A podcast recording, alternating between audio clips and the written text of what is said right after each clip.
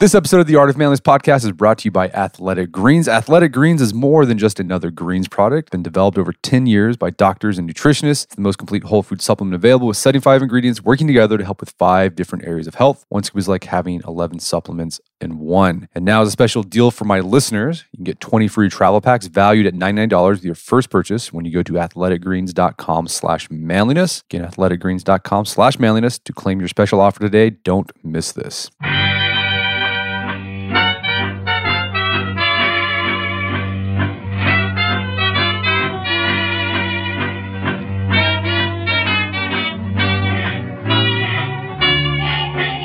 Brett McKay here, and welcome to another edition of the Art of Manliness podcast. In today's hyper competitive market in which technology is eating jobs, what sets the successful companies and workers apart from the ones that flounder? Well, my guest today argues it could be something as little as saying hello and helping an old lady with her wheelchair. His name is Tom Peters, and he's a business expert and the author of several books on professional success. His latest is called The Excellence Dividend, meaning the tech tide with work that wows and jobs that last. Today on the show, Tom and I discuss why the human touch and striving for excellence is what will give companies and workers an advantage in today's market. Tom shares why execution beats strategy in business and in life, how companies can develop a culture of excellence, and why the businesses that put customers first win in the long run. Tom then makes the impassioned case that business managers should see themselves as coaches of excellence and that they have more of an impact on the lives of people than we give them credit for. After the show's over, check out the show notes at aom.is slash excellence dividend, all one word.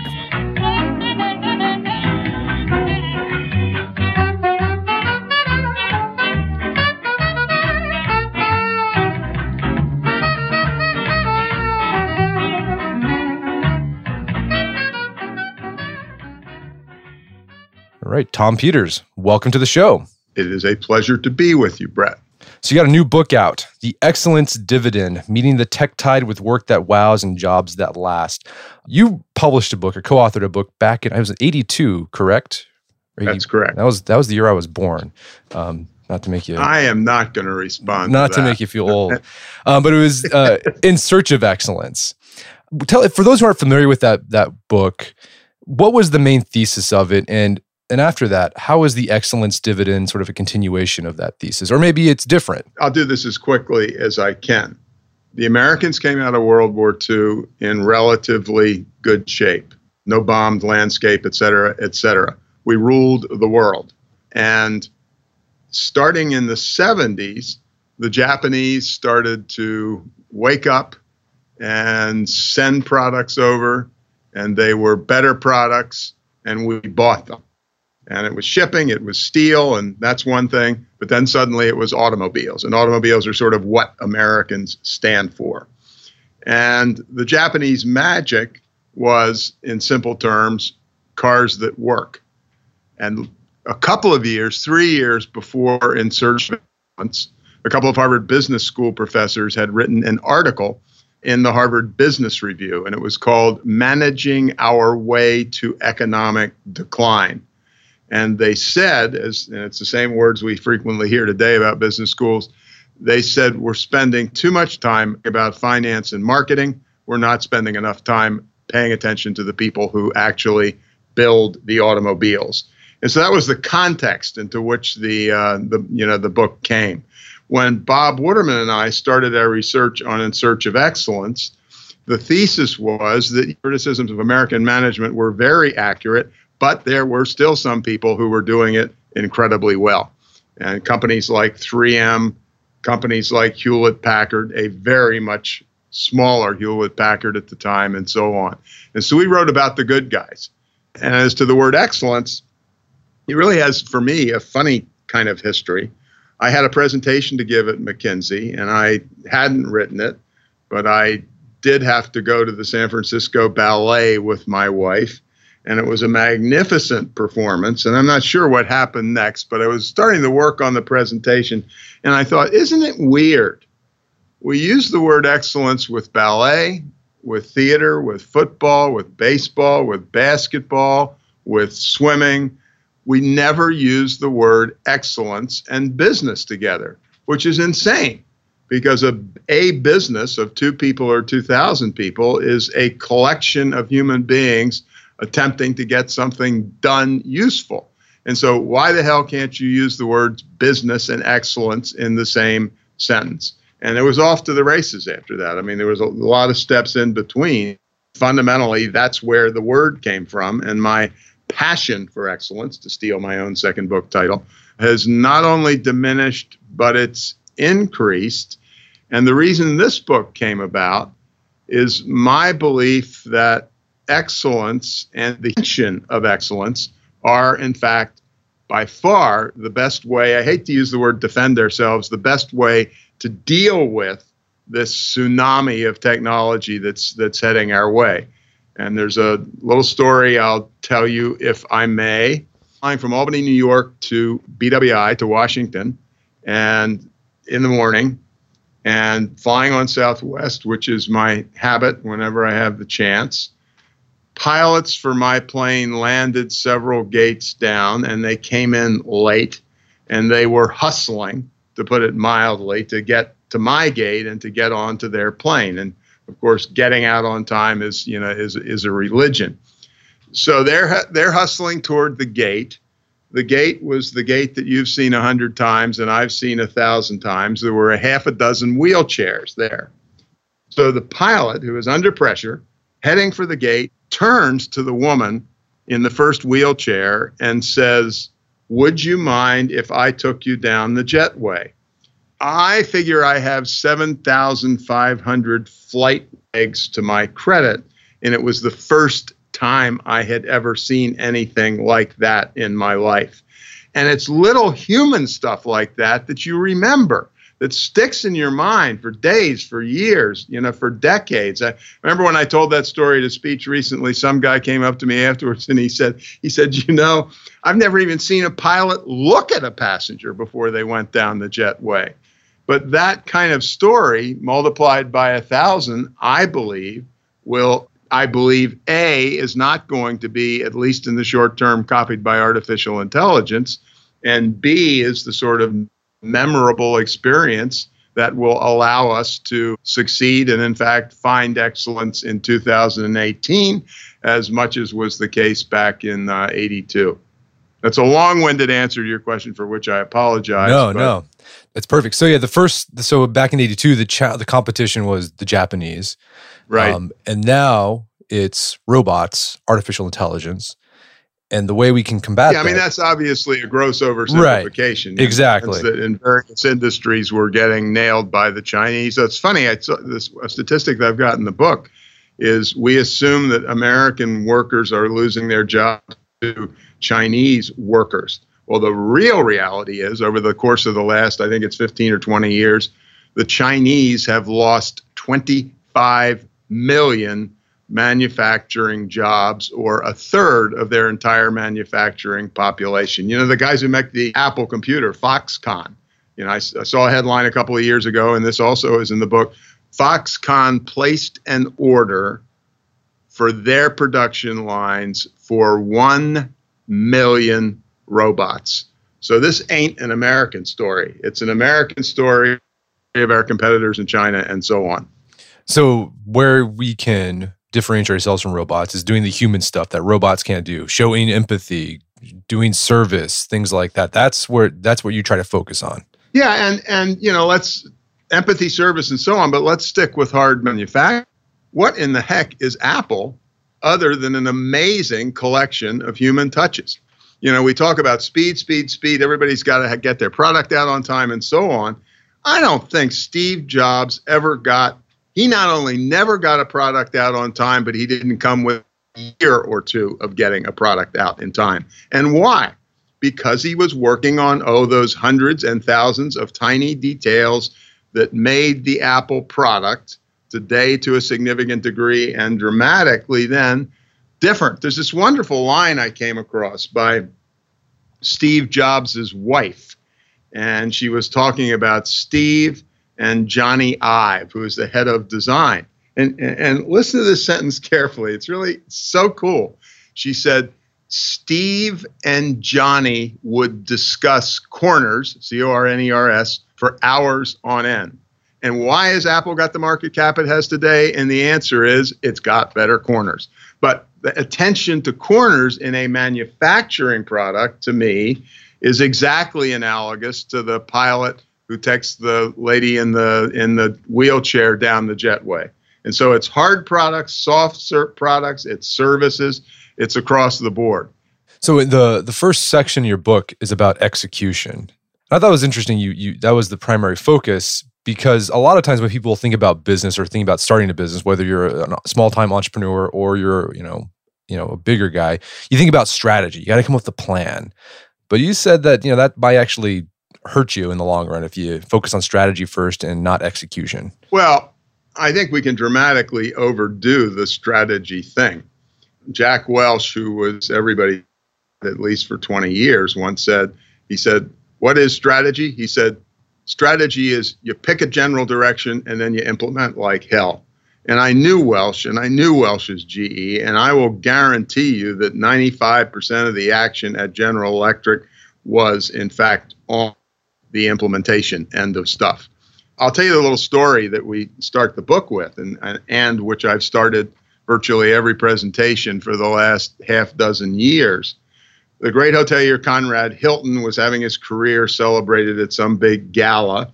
People got up and told various stories, and finally, someone ushered Mr. Hilton to the up to the podium and asked. They said, "Mr. Hilton, will you share some of your business secrets with us?"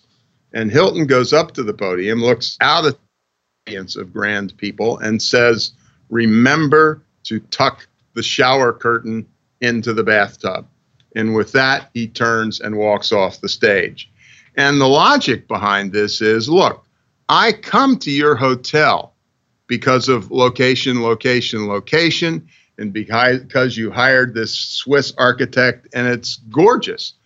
But every business person loses money on the first transaction and makes their money on transaction two through 22 and the number of times that they recommend through social media or what have you the hotel to somebody else. I come to your hotel because of where it is. I come back to your hotel because of the shower curtains.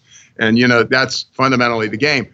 The vice chairman of GE in Welch's time, and subsequently the head of Allied Signal and Allied, was a guy by the name of Larry Bossidy. And I'm going to read you a Bossidy quote Execution is the job of the business leader. That's fine. Here's the one to pay attention to. The first thing I look for in a job candidate are energy and enthusiasm for execution. Does the candidate talk about the thrill of getting things done? And listen to the next clause the thrill of getting things done, or does she keep wandering back to strategy and philosophy? Does she detail the obstacles that had to be overcome, the roles played by the people assigned and so on.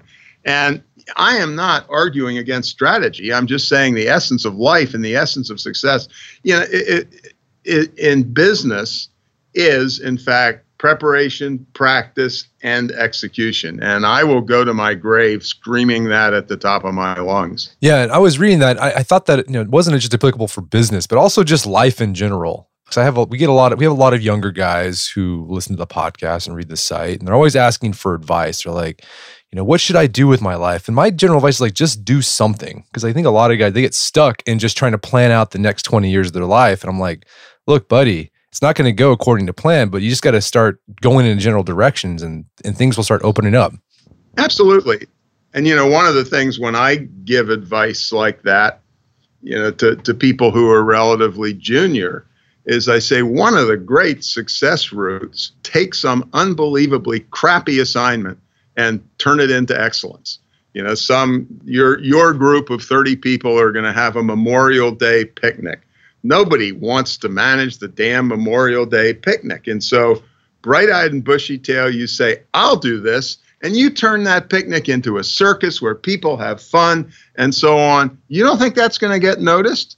And it's you know it's a thousand strategies like that of you know it's that word excellence which is still stuck in my head 35 years after the book but but make that little thing that other people say, yeah, turn it into excellent. So I mean, how do you, as a say a manager or a business owner, help develop this culture of excellence? Is it something that you can purposely and intentionally inculcate, or is it do you have to find candidates first who have those attributes and then that will take care of itself? Well, obviously it's both, but I do believe that, you know, as I say in the book somewhere, excellence is not a long term aspiration or a hill to climb. Excellence is the next five minutes, that next act. Thomas Watson was the founder of Corporation. And somebody asked him at one point, this was when IBM was at the top of the game for everybody in the world. And they, they said, Mr. Watson, how long does it take to achieve excellence? And he said, one minute. And you know, whoever it was said, huh? And he said, the way you excellence is to promise yourself that you will never again do anything, no matter how small, that isn't excellent. And so, you know, that's the story. But I, I, I believe, you know, it's that old one liner that's tiresome, except that it happens to be accurate, which is called walk the talk. You know, it, when you're dealing with communications to a client or what have you, every single item that comes out of your part of the organization will be startlingly good. And and it's just you know excellence is lived one minute at a time. I mean, think about it. I don't know whether you're a sports fan or not, but I happen to live in the San Francisco Bay Area when the 49ers were at the top of their game. And Bill Walsh was the coach of the 49ers for 10 years. And he wrote a book with the world's best title. And the title was called The Score Takes Care of Itself. And he said the whole focus was on the practice, was on making a culture of professionalism in the organization. And if you get that stuff right, then the odds go way up that at the end of the ball game you will have scored more points than the other guy. So, what skills? I mean, because you can we? These... Oh, oh, oh, let me. Finish. Sorry, I didn't finish up because yeah, the way you asked the question is you said, or should we find it coming in? Right. And the answer is absolutely. You know, my answer is very boring. Both. Remember the little story that I mentioned a couple of minutes about the uh, pilot who took the took the lady in the wheelchair down the jetway. Well, why does that happen? Well, it happens because of Herb Kelleher, the founder of Southwest Airlines Approach to Life, et cetera, et cetera. But Colleen Barrett, who was their president, I think she started as a secretary actually. Somebody asked her kind of the question you asked me, and she said, We hire for listening, caring, smiling, saying thank you, and being warm. And we demand those attributes in mechanics and pilots in flight attendants or the people at the front desk. So, and there's another guy heads a, heads a uh, a pharmaceutical company for God's sakes, where you don't think of sweetness and light in general. And it's uh, it's not it's beyond startup, but it's not one of the giants. And somebody asked him the question that you asked me. He said, uh, "We only hire nice people." And he said, you know, the reality is, even in the high level technical jobs like some, you know, PhD microbiologist, he said, there are a lot of PhD microbiologists around actually. Don't hire the jerks. And his situation, yeah, I mean, it's wonderful. You know, I, I, could give you two other examples like that, but the language would be totally inappropriate. A guy who heads a special effects company in the movie world who said never hire and the word begins with A, and and so on. And, but this uh, pharmaceutical guy is amazing. He said, "Look, I interview you. You have this incredible degree from MIT or Berkeley or heaven alone knows where, and I would give my left and right arms to have you on our staff. But after my conversation with you." You have to do what we call, this is him saying we, you've got to run the gauntlet. And that gauntlet is a dozen short interviews with receptionists, with secretaries, with low level people in the finance department. And any single one of those people can, in fact, stop you from getting the job if they don't think you're the kind of person who will fit our culture. And that is strong language in a very unexpected place. Yeah. I mean, so this goes, yeah, I like that idea that for an employee, the way to differentiate yourself because everyone probably has a degree right if you're going for a job that has a minimum requirement for you know for specialties or knowledge lots of people have that. The thing that's going to separate you from everyone else is those again those soft human skills, right? We're going back yeah, to that. Absolutely. And you know, a la the example of the pharmaceutical company, you know, you can say, well, an airline is a service business, but I'm in the hard nose business. Well, there ain't nothing harder no than pharmaceuticals. And so this human touch and specialness that gets things done, you know, I'm arguing, well, let me let me give you another example which is really mind blowing to me. Unfortunately, it's not in the book because I came across it after the fact. So think of the soft traits now, and I'm going to read this. It's a paragraph. Project Oxygen, data from founding in 1998 to 2013, shocked everyone at Google by concluding that among the eight most important of Google's top employees, STEM, the almighty STEM, science, technology, engineering, and ma- mathematics, STEM expertise comes in dead last.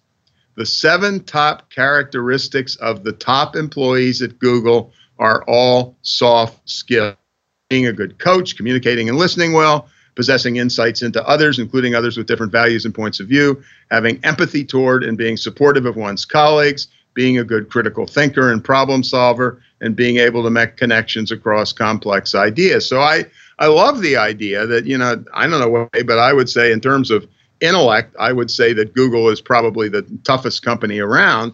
And yet they find that the people who do the best work are, you know, got decent STEM background, I'm sure, but are the people who have the soft skills. And back to our original execution conversation, who get things done. And they even found in some further work that the most creative teams, it's it's funny they they categorize their employees, which I don't think is a great idea, but that's another discussion, into A players and B players, and the B player teams outperform the A player teams, and they outperform the A player teams again because of all these soft skills of of sharing information and so on, and you end up with more creative projects.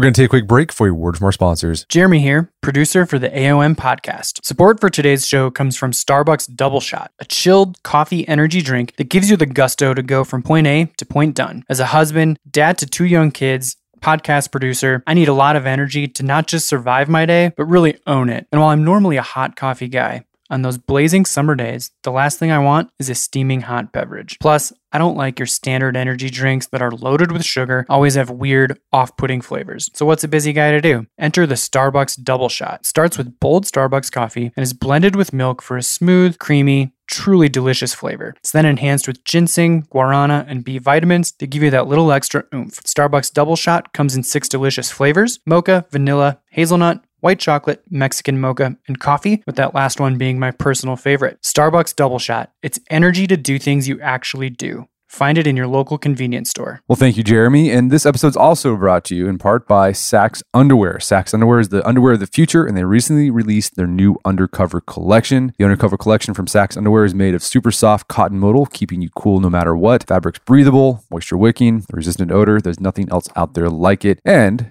we all know Saxx is the only men's underwear that's actually designed with our anatomy in mind with the revolutionary ballpark pouch. Got these internal mesh panels that keeps everything in place and separate. So no more sticking, no more chafing. It's fantastic. What's nice, another nice thing about the undercover collection, they've got, of course, the boxer brief, but they also have a whitey tidy version. So if you're a brief man, they got those as well. So check them out. Really comfortable. I love them, especially during those hot summer workouts in the garage gym. Super nice. And we got a special offer for Art of Manliness listeners. Here's what you do go to saxxunderwear.com and use promo code AOM at checkout. That's S A X X underwear.com. That's Saxx with two X's. Use promo code AOM at checkout. You're going to get $5 off plus free shipping on your first purchase. Again, saxxunderwear.com, promo code AOM, $5 off plus free shipping on your first purchase when you use that code. And now back to the show. Yeah. And this, I mean, this applies to even kind of what we would consider blue collar work as well. I, my experience with hiring contractors for, you know, home, you know, stuff on my house, I'll always go with the guy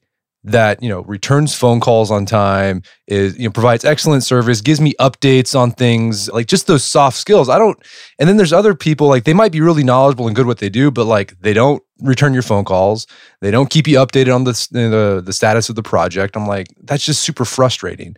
I'm always going to go with the guy that provides the best customer service. I would be more than happy to spend the rest of our conversation on what you just talked about and the reason I say that is the reality is a small share of our employed citizenry, Fortune 500, and 80% of us work in smaller businesses. And I would just like to take every single word you just said and multiply it by a thousand and nod my head and say how much I agree. Is the story I always tell is, is just exactly yours. My wife and I were having a major construction project done and we've gotten some recommendations for builders. And so the builder is coming over to our house for an 11 o'clock meeting. And I just happened to be out in the front yard. At 1045, and there's a hedge that I'm looking at 1045, I see a truck pull up around the corner from our house.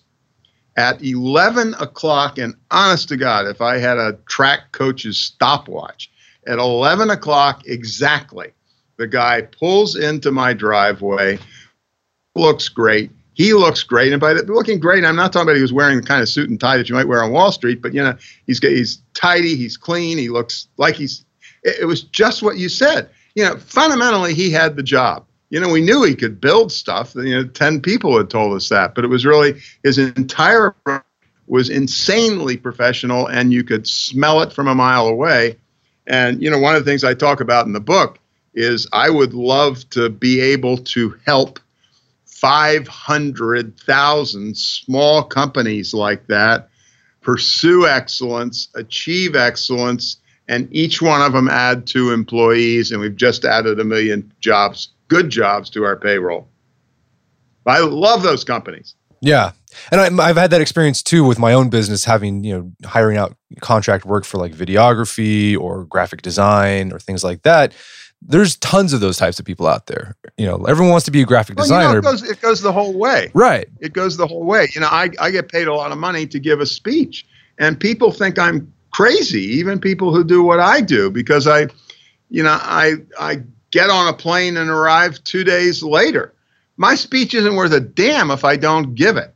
And you know, in my view, I, I you know, I'm I'm I'm really apologize ahead of time. I'm I'm bragging here, but a couple of times I had flu, but in terms of preventable on-time service, I think I've missed about four speeches out of three or four thousand, and that don't grow on trees, brother. That comes from you know, knowing that the execution of being there is far more important than the content when I arrive. Right. You got to be a pro.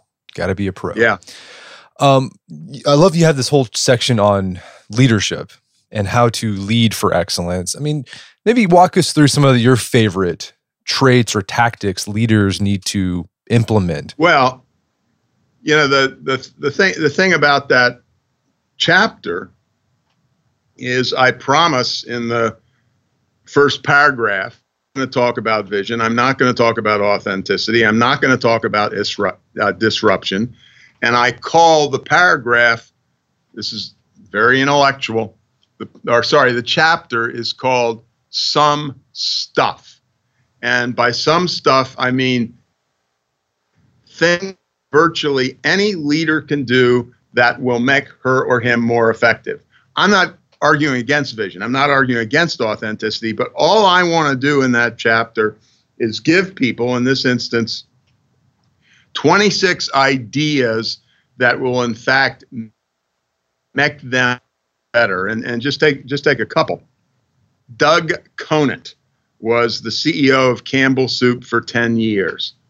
During that 10 year tenure, he wrote to employees 30 thousand handwritten thank you notes. That adds up, as far as I can tell, in terms of about you know about ten per working day or something like that. And and and, and that yeah, what do people want most? They want to be recognized. They want they want to count. And you know, I don't think there are two more powerful words in English language than thank you. You know, it's the world's number one motivator. So I write about thank you notes. I write about my favorite topic, which was in In Search of Excellence in 82, which my co author Bob Waterman and I found at Hewlett Packard, and that is MBWA, or Managing by Wandering Around. And too few bosses get out of it. They got a thousand things to do, they're busy as hell, but you've got to be visible, you've got to hang out, you've got to understand people, you've got to, per your earlier point about excellence and mine about Excellence is one small activity at a time. You've got to illustrate what excellence means. So get out, hang out, spend time, and and you know M- MBWA is a gift from the gods. And another thing that I say when you're for leaders when you're dealing with people, what I do is I have this incredibly complicated formula which I call 14 equals 14. Suppose you're running a training department or a subset of a logistics department with 14 employees. The number one secret to success is to understand that not one of people is anything like any of the rest of those people. They are all radically different. When it comes to a motivation strategy, when it comes to a communication strategy, you must have 14 dramatically tailored different approaches. Now, I don't know how that sounds to people who are listening to us, but here's what I do know. Suppose you have a kid who is eight years old or seven years old, and she is in the second grade, right? What is the definition of an excellent second grade teacher? And it is pure and simple the following that teacher understands that each of her 17 kids is totally different than the other 16 kids. And she has 17, you know, subject matter may be arithmetic, but she has 17 different strategies for dealing with Mary and dealing with Hank and dealing with Joan. And so stuff like 14 equals 14, managing by wandering around, saying thank you. I've got 26 of those. And they don't add up to vision, but they damn well each one of you, each one of them make you just a little bit better as a leader. And that's that's all I want. I mean, the way you lay this out too is you it makes it sound like managers play an important role in the success of a company and in the employee. Because I think oftentimes managers, you know, thanks to Dilbert and things like that, sort of get they have the stereotype as just, I don't know, boring, unpleasant, whatever. But managers sound like they can become coaches of excellence. Absolutely. I, I make a, a grand and bold statement in the in the book somewhere, and I say excellent management is the highest of human aspirations, and an excellent manager can save many more souls over the course of a career than a heart surgeon can.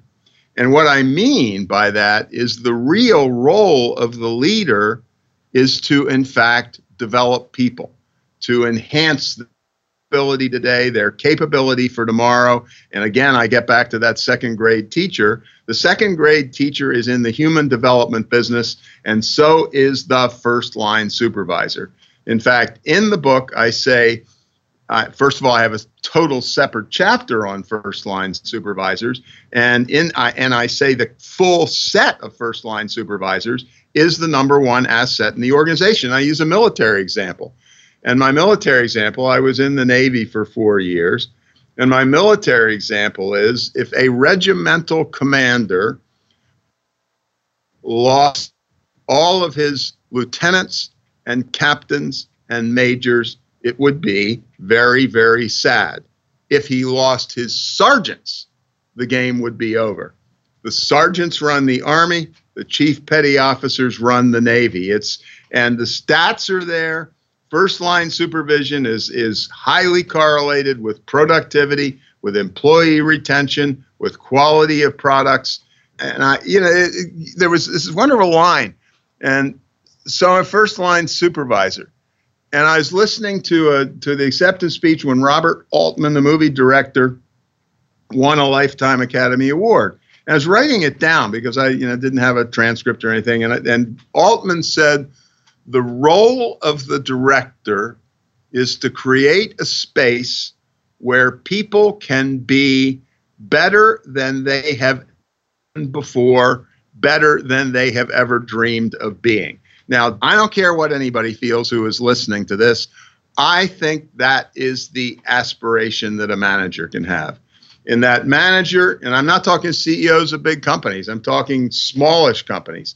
That manager over a 10 or 15 year period can, honest to gosh, change the life trajectory of hundreds, if not thousands, of people.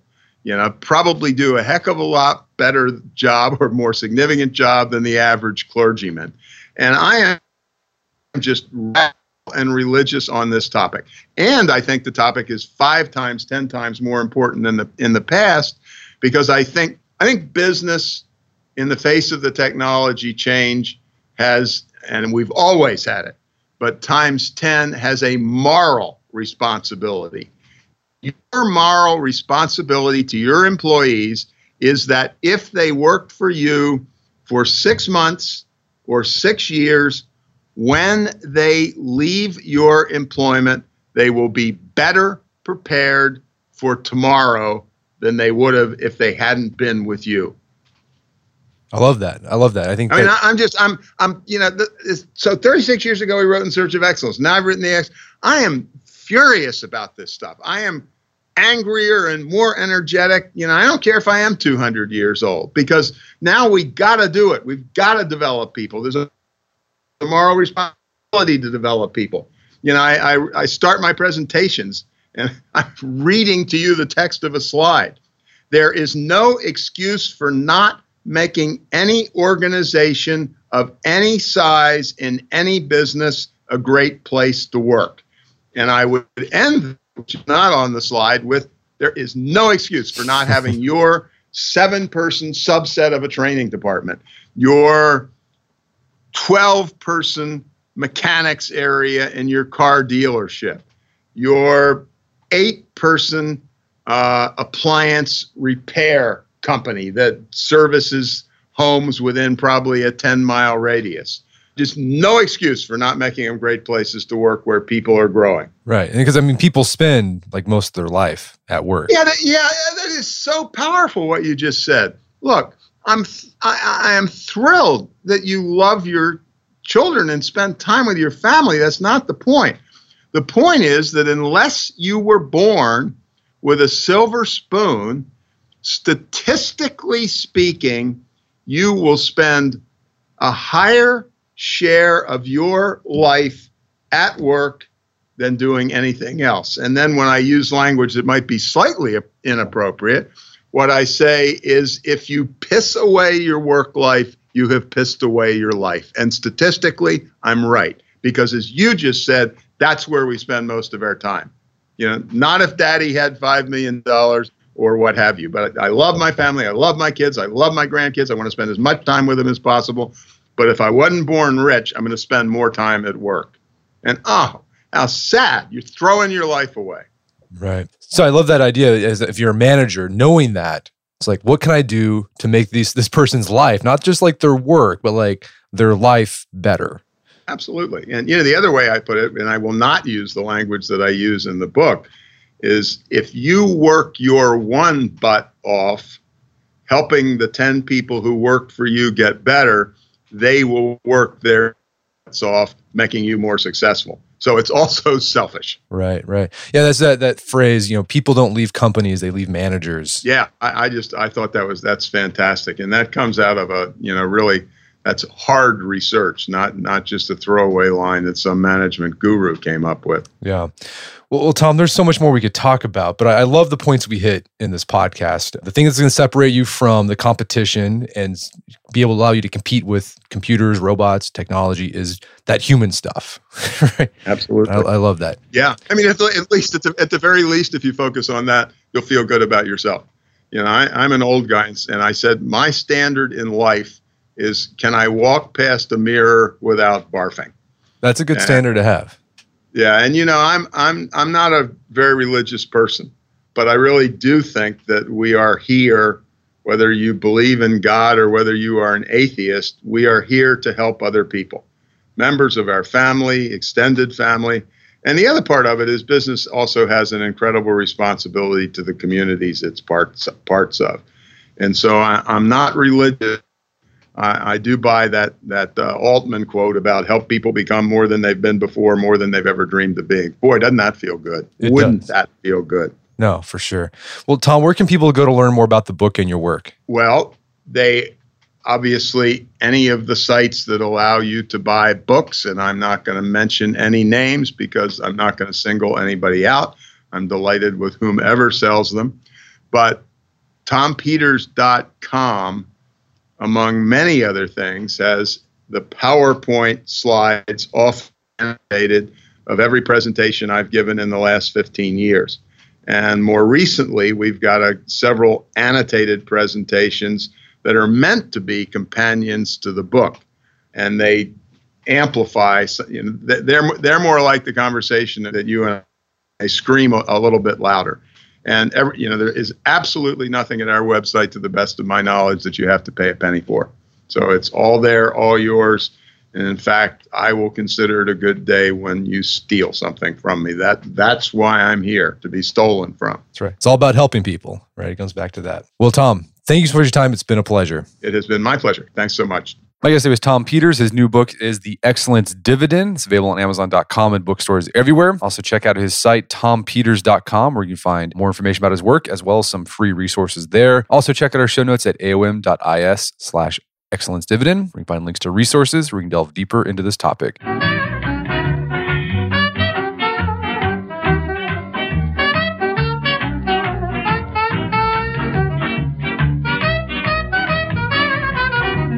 Well, that wraps up another edition of the Art of Manliness podcast. For more manly tips and advice, make sure to check out the Art of Manliness website at artofmanliness.com. And if you enjoyed the podcast, you've gotten something out of it, appreciate if you take one minute to give us a review on iTunes or Stitcher. It helps out a lot. And if you've done that already, please consider, well, first, thank you. And then please consider sharing the show with a friend or family member who you think gets something out of it. As always, thank you for your continued support. Until next time, this is Brett McKay telling you to stay manly.